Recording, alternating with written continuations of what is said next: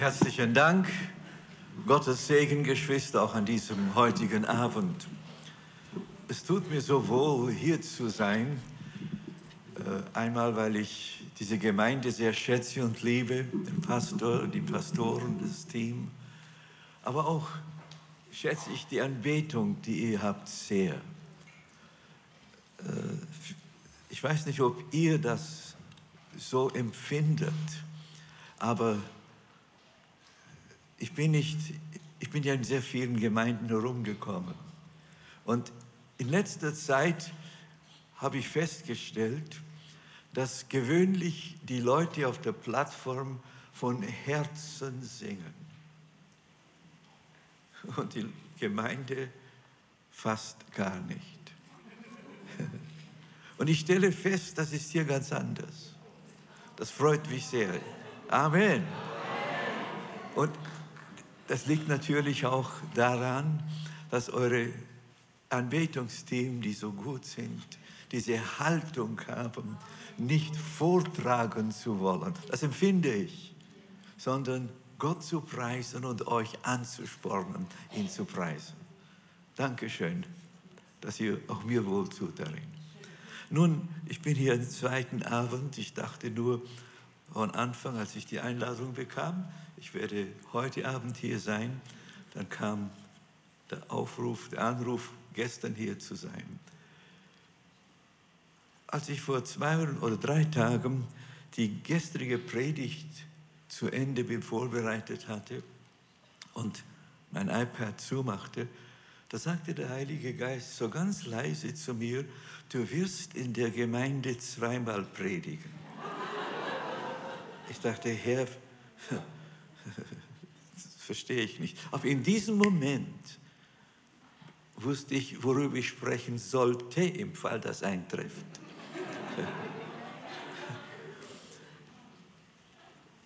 Seht, Gott kennt die Umstände. Ich glaube auch, dass Gott äh, eurem Pastor eine Zeit der Ruhe gönnt, auch wenn sein Körper angegriffen ist. Aber es tut wohl auszuspannen und Kräfte neu zusammen. Und wenn ich nun diese Botschaft bringe, ihr werdet feststellen, ich werde viele Bibelstellen lesen, aber die sind interessant und vielsagend. Ihr habt gestern schon gemerkt, dass ich Fragen an Gottes Wort habe. Wie ist die Gemeinde? Wie sieht die Gemeinde aus, die Gott gefällt? Und die Antwort, die lege ich mir nicht selbst zurecht, die suche ich in Gottes Wort und suchte sie. Und so habe ich auch schon sehr, sehr lange dieses Fragen in mir, wie war die Atmosphäre in der ersten Gemeinde? Und damit meine ich nicht, waren sie seelisch, enthusiastisch, sondern was wollte der Heilige Geist bewirken, nachdem sie gläubig wurden, Vergebung der Schuld empfingen, neues Leben, jetzt unter Gottes Wort waren, erfüllt mit dem Heiligen Geist, zusammen beteten. Was wollte Gott in ihrer Mitte erreichen, das sie prägte. Was prägte die ersten Christen? Wir können viele Dinge nennen, aber ich kam auf zwei markante, soll ich sagen, Eigenschaften, die Gottes Wort uns zeigt, die die ersten Christen markant prägten. Und ich muss leider sagen, das habe ich lange nicht begriffen. Und ließ mich auch selbst nicht so stark von diesen beiden prägen. Von der einen mehr wie von der anderen. Ich möchte über diese beiden Eigenschaften sprechen. Die Gemeinde war geprägt, und das ist etwas, was wir alle wissen, sehr stark von der Liebe Gottes.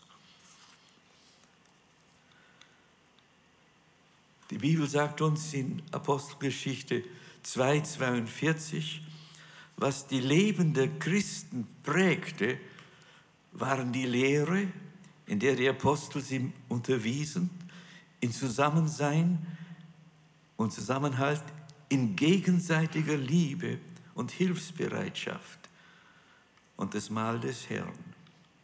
In Apostelgeschichte 2, 46 sagt es, einmütig und mit großer Treue kamen sie Tag für Tag im Tempel zusammen. Außerdem trafen sie sich täglich in den Häusern, um miteinander zu essen und das Mahl des Herrn zu feiern. Ihre Zusammenkünfte waren von überschwänglicher Freude und aufrichtiger Herzlichkeit geprägt. Das ist doch etwas Großartiges. Das will uns sagen, wenn jemand diese Menschen besucht in ihren Zusammenkünften, waren sie erfasst von etwas, was sie nicht kannten. Nicht in erster Linie der Lehre, sondern von einer Liebe, die diese Menschen zueinander hatten. Der natürliche Mensch vermag das nicht. Die Bibel sagt weiter in der Apostelgeschichte 4, 32. Die ganze Schar derer, die an Jesus glaubten, hielt fest zusammen, als wenn sie ein Herz und eine Seele wären. Nicht ein einziger betrachtete sein Eigentum als das, sondern sie teilten. Dank dieser Liebe zueinander hat die Gemeinde sich erbaut von innen. Ich weiß, wir haben die, die Ansicht, die Gemeinde wird erbaut. Und wir zitieren so gerne den Bibelvers, wo Jesus sagt, ich baue meine Gemeinde. Und die Pforten der Hölle werden sie nicht niederreißen. Das stimmt. Aber in diesem Vers sagt er nicht, wie er sie erbaut. An anderer Stelle der Bibel Stellen sehen wir, dass Gott es so eingeführt und eingerichtet hatte, dass die Gemeinde durch die Liebe, die sie zueinander hatten, die sie zusammenschweißte und denn das Wirken des Geistes in ihnen, die Fähigkeiten in ihnen weckte, um einander zu dienen, damit die Gemeinde erbaut wird. Das prägte die erste Gemeinde. Im Zusammenhalt und gegenseitiger Liebe ich möchte über diesen Gedanken der Liebe nicht länger sprechen. Wir haben viel darüber gehört.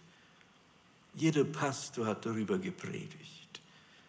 Wir möchten so gerne, dass diese Liebe unter uns zunimmt und Verbreitung findet. Aber die zweite Eigenschaft, die die Gemeinde prägte, und die nach meinem Dafürhalten grundlegend war und ist, haben wir, meine ich, kaum recht begriffen. Was ist diese Eigenschaft? Die Bibel zeigt uns, die Gemeinde war von einer tiefen Ehrfurcht vor Gott ergriffen. Nachdem die Bibel uns sagt, in Apostelgeschichte 2, dass die Liebe Gottes so stark war unter ihnen, sichtbar, spürbar, sagt sie in Apostelgeschichte 2, 48, es kam auch alle Seelen Furcht an und geschahen viele Wunder und Zeichen durch die Apostel. Ich bleibe mal hier stehen. Ich habe das lange nicht gesehen. Aber es scheint mir, dass Gottesfurcht im Leben der Gotteskinder der Gemeinde, verbunden mit Liebe, das Wirken des Geistes viel stärker in Erscheinung kommen lässt als irgendetwas anderes. Oh, sagen wir, es ist der Glaube gewiss. Aber diese Eigenschaften müssen vorhanden sein. Apostelgeschichte 5, 15 sagt uns etwas Interessantes. Diese Gottesfurcht war unter den Gläubigen. Die Bibel sagt uns das deutlich. Und dann geschah plötzlich an einem Tag etwas, das das erschüttern würde und sollte. Ein Ehepaar aus der Gemeinde brachte ein großes Opfer, finanzielles Opfer. Ist das verkehrt? Nein.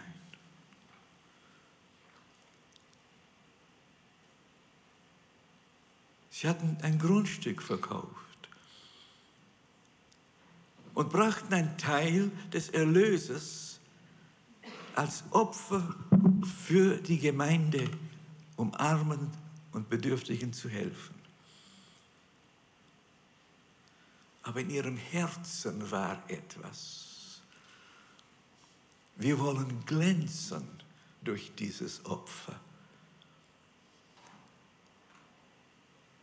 Und sie kamen übereins, dass sie aussagen würden, das ist der ganze Betrag, den sie für den Verkauf bekamen. Und dann passierte etwas. Petrus durch den Heiligen Geist geführt, bemerkte das. Und er sagt, der Mann, was ist los mit euch? Warum habt ihr euch entschieden, so in eurem Herzen zu denken und gegen den Heiligen Geist etwas zu tun? Was war es? Geltungsbedürfnis.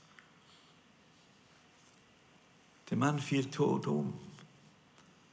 Drei Stunden später kam seine Frau. Der wusste von allem nichts. Ich musste immer daran denken, wenn ich diesen Abschnitt las, das wäre heute kaum möglich gewesen, dass drei oder die jungen Leute den Mann hinaustrugen und ihn beerdigen, ohne behördliche Genehmigung und so weiter. Aber damals war es scheinbar so. Die Frau wusste von allem nicht. Und Petrus wollte wissen, ist sie in derselben Herzenshaltung wie ihr Mann? Sie sagt, ja, sie fällt um und ist tot.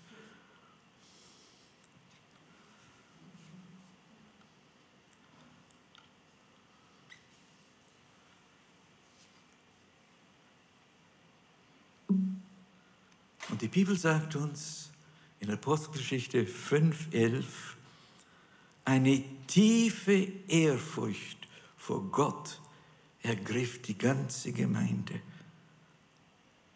Und, und genauso ging es allen, die von diesem Vorfall erfuhren.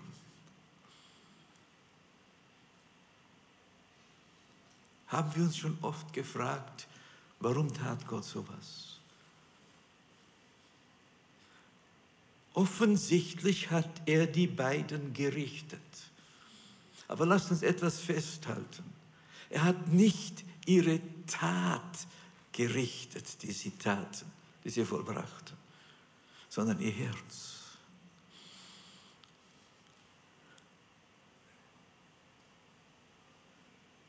Ich glaube, Gott tat das, um die Gottesfurcht in der Gemeinde zu erhalten zu lassen.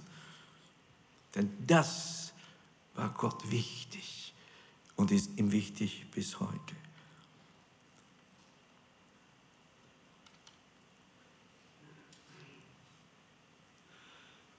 War das nur am Anfang so in der, in der ersten Gemeinde? Nein. Viele Jahre später, nachdem Paulus oder Saulus sich bekehrte. Er hatte die Christen verfolgt. Es war eine schlimme Zeit. Er hat sich bekehrt. Dann lesen wir in Apostelgeschichte 9, 31. Wir wissen nicht, wie viele Jahre vergingen. Es heißt dann in diesem Vers, die Gemeinde hatte Frieden und baute sich auf und lebte in der Furcht des Herrn und unter dem Beistand des Heiligen Geistes verbreitete sich, vermehrte sich die Gemeinde. Gottesfurcht. Ich fing an, diesen Gedanken in der Bibel nachzugehen. Im Psalm 9, Vers 31, nein, entschuldigt, im Psalm 89, Vers 8, da lesen wir einen sehr interessanten Ausspruch der Bibel. In der himmlischen Versammlung der Engel, und da sind viele beisammen, in der himmlischen Versammlung der Engel ist Gott gefürchtet. Ehrfurcht erfüllt alle, die ihn umgeben. Die Liebe, die aufrichtige Liebe, durch Gottes Wort und Gottes Geist gewirkt und die Ehrfurcht vor Gott waren die beiden markanten Charaktereigenschaften der ersten Gemeinde. Und wisst ihr, was das bewirkte? Das bewirkte eine Salbung auf den Leitern und auf der ganzen Gemeinde.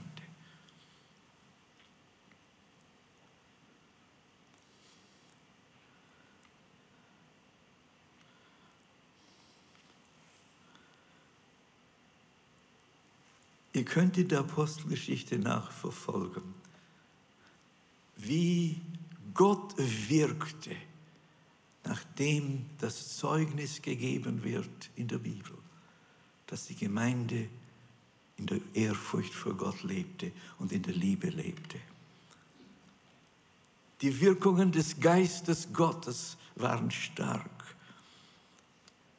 Bekehrungen fanden statt. Die Gemeinde baute sich auf.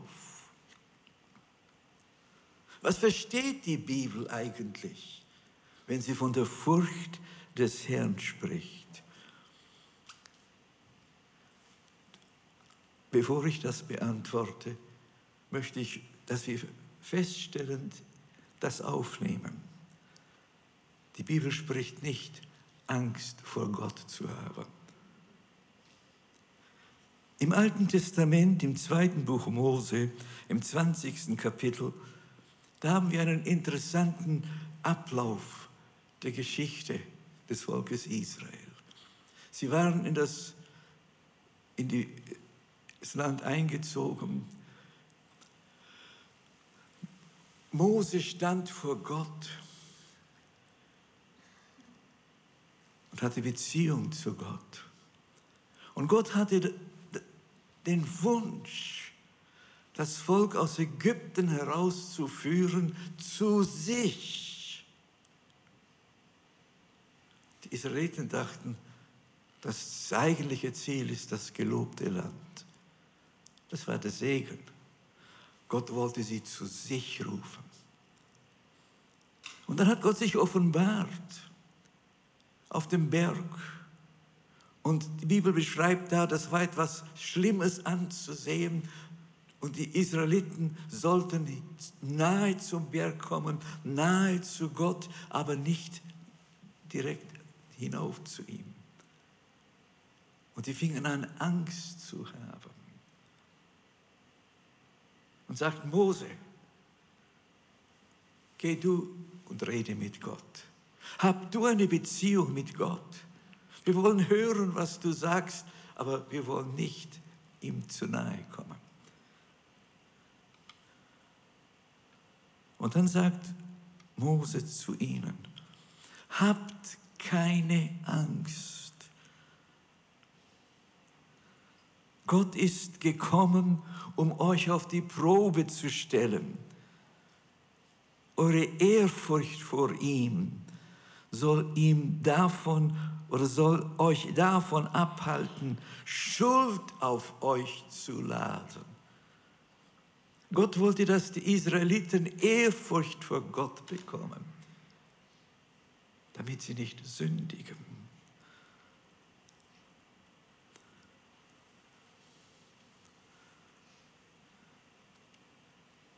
Ich habe eine Zeit gehabt, die war nicht sehr lange, da ließ ich mich von äh, einer Verkündigung prägen, Furcht ist nicht in der Liebe. Das war, ich habe das nicht lange bei mir behalten, weil ich habe bald gemerkt, das ist nicht so. Aber was die Bibel sagt, ist, Angst ist nicht in der Liebe, nicht Gottesfurcht. Angst ist nicht in der Liebe. Angst versteckt sich. Gottesfurcht möchte mehr von Gott haben.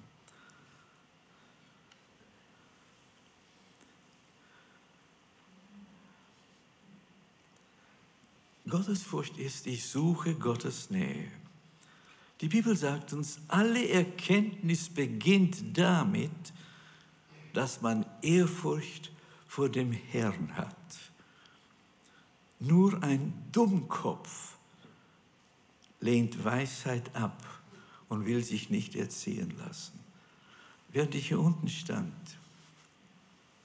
hat Gott mir etwas gezeigt, was ich in der Weise noch nicht gesehen habe. Ich werde das später erwähnen. Ehrfurcht vor Gott.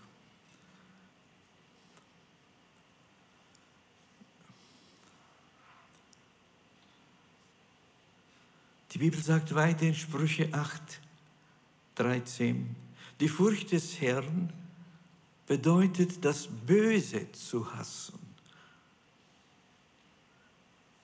Stolz und Hochmut, der Weg des Bösen und einen verkehrten Mund hasse ich, sagt Gott. Hiob sagt im 28. Kapitel, Vers 28, siehe die Furcht des Herrn, das ist Weisheit, und meiden das Böse, das ist Einsicht. Sprüche 4, 14, 27. Die Furcht des Herrn ist eine Quelle des Lebens, dass man meide die Stricke des Todes. Christen, Gottes Kinder, neutestamentliche Gläubige sollen in der Liebe und in der Furcht des Herrn leben und entwickelt werden. Paulus schreibt an die Philipper, im zweiten Kapitel, im zwölften Vers, verwirklicht eure Rettung. Das heißt, lebt eure Rettung aus durch Furcht und Zittern. An die Korinther schreibt er im zweiten Brief, im siebten Kapitel, im ersten Vers. Da wir nun diese Verheißungen er hat sich bezogen auf Verheißungen, die Gott uns gegeben hat. Da wir nun diese Verheißungen haben, meine Geliebten, so wollen wir uns reinigen von der Befleckung des Fleisches und des Geistes und auf unsere Hoffnung hinwirken in der Furcht Gottes. Der Brief des Hebräers sagt in Kapitel 12, 28, auf uns wartet also ein unzerstörbares Reich Dafür wollen wir Gott danken und uns, unsere Dankbarkeit wollen wir ihm mit Ehrfurcht und Ehrerbietung so dienen, dass er Freude an uns hat. Und Petrus ist derselben Auffassung. Er sagt, wenn ihr den als Vater anruft, der ohne Ansehen der Person einen jeden richtet aufgrund seines Tuns, dann führt, solange ihr in der Fremde weilt, ein Leben in Gottes Furcht. Ehrfurcht vor Gott bedeutet, ihn zu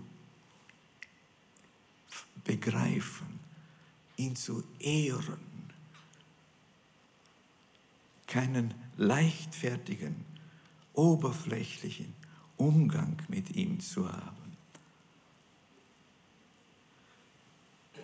Ich habe etwas festgestellt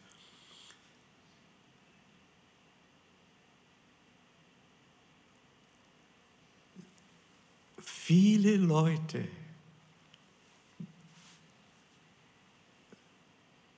gehen mit Jesus so um, als wäre er einer ihrer Genossen, der mit ihnen spielt und hantiert. Weil Jesus uns so wunderbar geliebt hat und hat uns zum Vater geführt, hat uns gerettet, ist in uns eingezogen durch den Heiligen Geist, verlieren viele die Ehrfurcht vor ihm. Ihn als Mensch erkannt und begriffen zu haben, wie er uns in den Evangelien gezeigt wird, ist etwas ganz anderes als das, was ihn heute kennzeichnet. Es gibt kaum jemand oder eigentlich niemand, der Jesus so gut kannte wie Johannes, ein Jünger Jesu. Er kannte ihn als Mensch. Er, er sah, er war ohne Schuld und Fehl. Aber als Johannes ihm begegnet, wo Jesus jetzt der König der Könige ist, Herr der Herren, in Offenbarung 1, fällt er wie tot zu Boden. Ehrfurcht vor Gott. In der himmlischen Versammlung der Engel ist Gott gefürchtet. Ehrfurcht erfüllt alle, die ihn umgeben. Und ich habe mir die Frage gestellt, wie komme ich dahin, dass in meinem Leben, in unserem Leben, wenn wir uns die Frage stellen, die Ehrfurcht des Herrn den Platz bekommt, den sie einnehmen soll.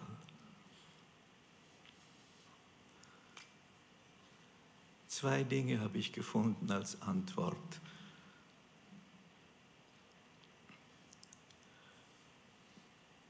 Die erste ist, die erste Antwort, wir sollen suchend werden, verlangend werden, begierig nach ihr werden.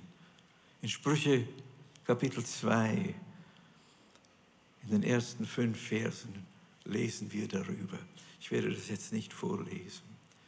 Und dort sehen wir, wir sollen verlangend danach sein, Ausschau halten, begierig sein, Gottes Wort gehorchen, Gehorsam üben.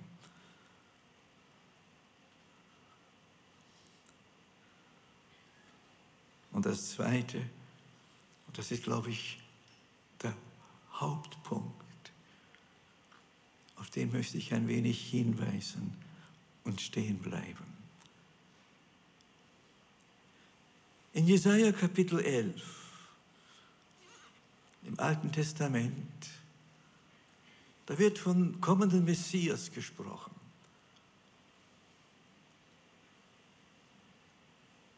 Und dort sagt es, auf ihm wird ruhen der Geist des Herrn, der Geist der Weisheit, des Verstandes, der Geist des Rates, der Stärke, der Geist der Erkenntnis und der Furcht des Herrn. Und dann sagt der Prophet, und Wohlgefallen wird er haben an der Furcht des Herrn.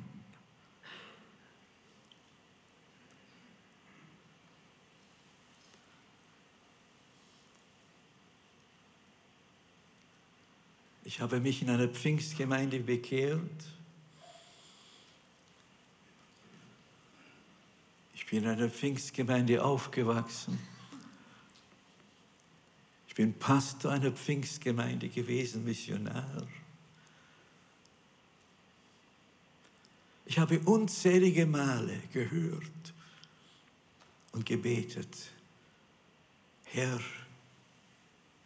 Verleih mir Weisheit durch den Heiligen Geist. Erkenntnis, Kraft, Rat.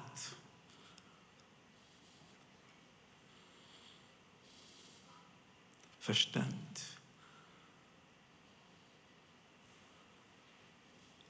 habe nie gebetet, erfülle mich mit der Furcht des Herrn. Du? Sei mal ehrlich.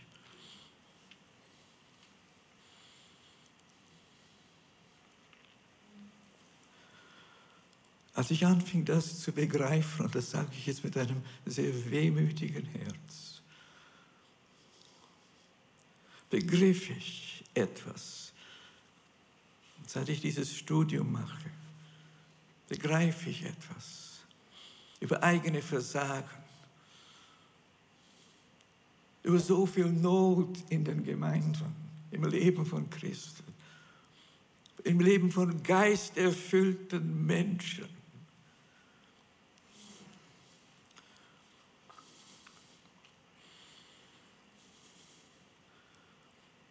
Brüder und Schwestern, was uns fehlt, ist die Furcht des Herrn. Pass mal auf, das habe ich heute Abend zum ersten Mal so deutlich gesehen, als ich da saß. Die Bibel sagt uns, die Furcht des Herrn ist der Anfang der Weisheit. Stimmt's? Sagt die Bibel das? Was sollen wir als erstes suchen? Weisheit oder die Furcht des Herrn? Die Bibel sagt, für die Furcht des Herrn ist Erkenntnis.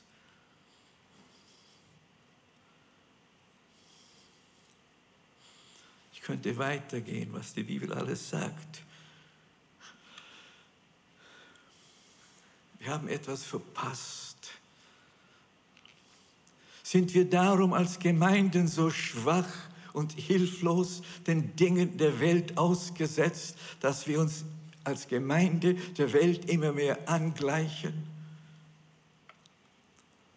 Ich glaube, uns fehlt die Furcht des Herrn.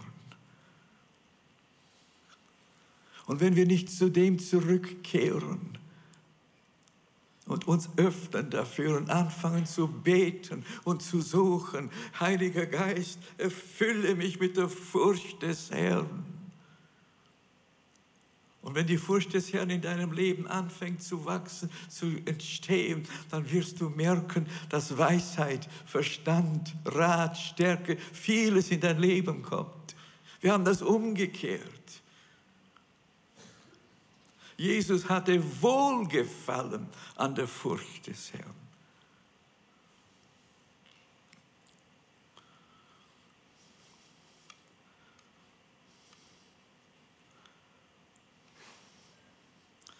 In Hebräer 5, Vers 7 lesen wir, ich habe den Vers gestern schon kurz erwähnt. Jesus hat in den Tagen seines Fleisches sowohl Bitten als auch Flehen mit lautem Rufen und Tränen dem dargebracht, der ihn aus dem, von dem Tod retten konnte. Welcher Tod? Nicht der Tod am Kreuz. Jesus hat seinen Vater nie gebeten, ihn davor zu retten. Er sagt, gegen Ende, dein Wille geschehe. Jesus war der zweite Adam. Dem ersten Adam wurde gesagt, des Tages, wenn du sündigst, wirst du sterben. Und Jesus hat gefleht, dass er nicht sündigt, dass er nicht ungehorsam wird, dass er nicht stirbt, geistlich stirbt. Die Rettung wäre nie geschehen. Und die Bibel sagt, und Gott hat ihn erhört wegen seiner Gottesfurcht. Daran hatte Jesus wohlgefallen. Der Segen der Furcht des Herrn. Was ist der Segen der Furcht des Herrn? All das, was der Heilige Geist an Fähigkeiten ist, entspringt daraus. Weiter sagt die Bibel, wer ist der Mann, der den Herrn fürchtet? Gott weist ihm den Weg, den er wählen soll. Wegweisung durch den Heiligen Geist. Seine Seele wird im Guten wohnen. Sein Same wird das Land be, bestehen. Das Geheimnis des Herrn ist ihm offenbart. Und die Bibel sagt uns, für die, in deren Leben die Furcht des Herrn wirkt, die ganze Fülle von Rettung, hört gut zu, Weisheit, Erkenntnis werdet ihr haben. Und die Ehrfurcht vor dem Herrn wird euer größter Reichtum sein. Jesaja 33, Vers 6. Wollen wir die ganze Fülle der Rettung? Wollen wir das? Haben wir dieses Verlangen, dass all das, wofür Jesus gestorben, ans Kreuz gegangen ist, auf sich nahm, dass das in unserem Leben verstärkt Wirklichkeit wird. Die Fülle von Rettung, Weisheit, Erkenntnis und so weiter, was im Heiligen Geist ist, werden wir haben. Und die Ehrfurcht vor dem Herrn wird unser größter Reichtum sein. Ich weiß nicht, ob der Heilige Geist dir heute Abend deutlich machen kann.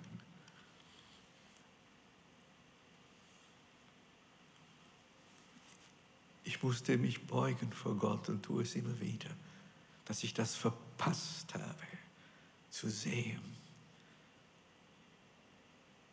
Und ich strecke mich aus, dass der Heilige Geist die Furcht des Herrn in meinem Leben verwirklicht. Da kommt alles andere, was im Heiligen Geist ist. Diese beiden Haltungen, Eigenschaften hat, hat, haben die ersten Christen geprägt. Und ich glaube, wir verstehen heute besser, warum die Salbung Gottes so auf ihnen lag und durch sie wirkte. Die Zeit kam, wo die Ehrfurcht vor Gott verloren ging. Und damit auch vieles andere in der Gemeinde Jesu. Aber wir leben jetzt in einer Zeit, wo wir uns zurückerinnern und aufmachen, zum Herrn zu schauen, dass er uns das gibt, was er uns zugedacht hat. Die Furcht des Herrn als unser Reichtum und daraus all das, was entspringt was der Heilige Geist vorbereitet hat. Wir neigen unser Haupt und wollen beten. Himmlischer Vater, ich danke dir so sehr für dein Wort. Und ich danke dir für den Heiligen Geist, der das Wort Gottes bestätigt und bekräftigt in den Herzen all derer, die aufrichtig zu dir schauen und von dir Hilfe suchen. Ich danke dir, dass du uns unterweist in deinem Wort. Herr, wir müssen bekennen, als Christen, als Gemeinde haben wir unser Wohlgefallen nicht an der Ehrfurcht vor Gott gesucht, sondern wir haben andere Dinge gesucht, die aus der Ehrfurcht hervorkommen, aber ohne sie nicht vorhanden sind. Und wir möchten umkehren, möchten umkehren und uns vor dir beugen und Vergebung bitten. Und ich beten, dass du uns hilfst, dass unsere Herzen sich vor dir öffnen und du in uns Ehrfurcht bewirken kannst durch deinen Heiligen Geist. Tu es heute Abend im Leben all derer, die du angesprochen hast, die du berührt hast, die du in ihrem Inneren getroffen hast und die sich zu dir gezogen fühlen. Ich danke dir für deine Gegenwart. Ich danke dir für diese Gemeinde. Ich danke dir für den Hunger all derer, die hier sind, nach dir und nach deiner Wahrheit. Wir sind alle mit geneigtem Haupt vor Gott. Es sollte niemand umherschauen. Aber wenn du spürst, du brauchst die Ehrfurcht vor Gott.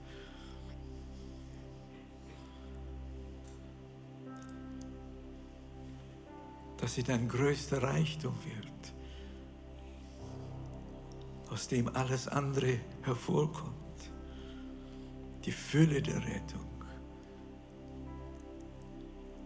Und wenn es dir so geht wie mir, dass ich das verpasst habe, bin Gott dankbar, dass ich umkehren konnte. Und du möchtest dich beugen vor dem Herrn und sagen, Herr, meine Selbstsucht hat Dinge gesucht, die viel bedeutender scheinen als die Ehrfurcht vor Gott. Weisheit, Verstand, Erkenntnis. Aber Herr, ich beuge mich vor dir, vergib mir. Und ich möchte umkehren und dich jetzt bitten, dass der Heilige Geist mich füllt und weiter füllt mit der Furcht des Herrn, dass mein Leben dir wohlgefälliger wird und zu deiner Ehre das bringen kann, was du willst. Wenn das in deinem Herzen der Wunsch ist, heb deine Hand kurz zum Zeichen. Dankeschön. Gott sieht uns. Gott sieht unsere Herzen. Ich glaube, wir haben begriffen, dass Gottes Wort uns etwas sagen will, nachdem wir uns eigentlich sehnen, nachdem wir Verlangen haben. Stehen wir doch bitte alle auf. Heb deine Hand jetzt zum Herrn. Heb deine Hand zum Herrn. Ich persönlich finde, wenn ich Buße tun will, Buße tun soll und Buße tun möchte, kann ich das am besten in einem Zwie Zwiegespräch mit meinem Herrn allein. Es gibt Dinge, für die wir füreinander beten sollen.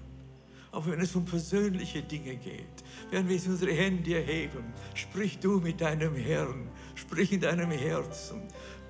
Bitte ihn um Vergebung, bitte um eine neue Haltung um die Fülle des Heiligen Geistes, der Furcht des Herrn. Herr, komme du jetzt mit deiner Gegenwart über uns. Halleluja, Herr. Koroboshontora, Karamanasando Godolodora, Koriomonosto Godolora, Giachamando Kataraladara. Danke, Herr. Korobodo, bestätige dein Wort. Bestätige dein Wort, Herr.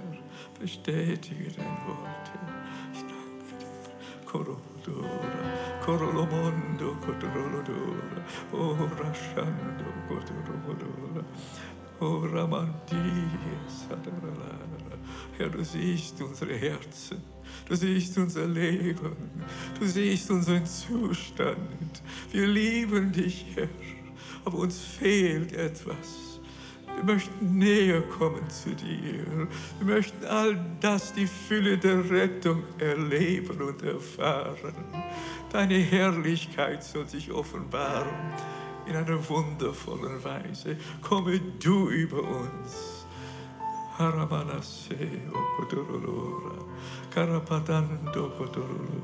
Danke, Vater. Danke, Vater. Danke, Vater. Danke, Vater. Herr, ich bete für alle die, die jetzt vor dir stehen, die in ihren Herzen umgekehrt sind. Und ich bitte dich, Herr, lass sie in ihrem Inneren dabei bleiben, das zu suchen, worauf du am meisten Acht hast, Herr. Segne den jeden, jung und alt. Segne diese Gemeinde, Herr. Oh, ich bete, dass aller Reichtum der Rettung in, in ihrer Mitte sich verstärkt offenbart und Jesus Christus sichtbar wird als der Sohn des lebendigen Gottes, als der heilige, ewige und wir dich als Vater anbeten in deiner Größe und Schönheit.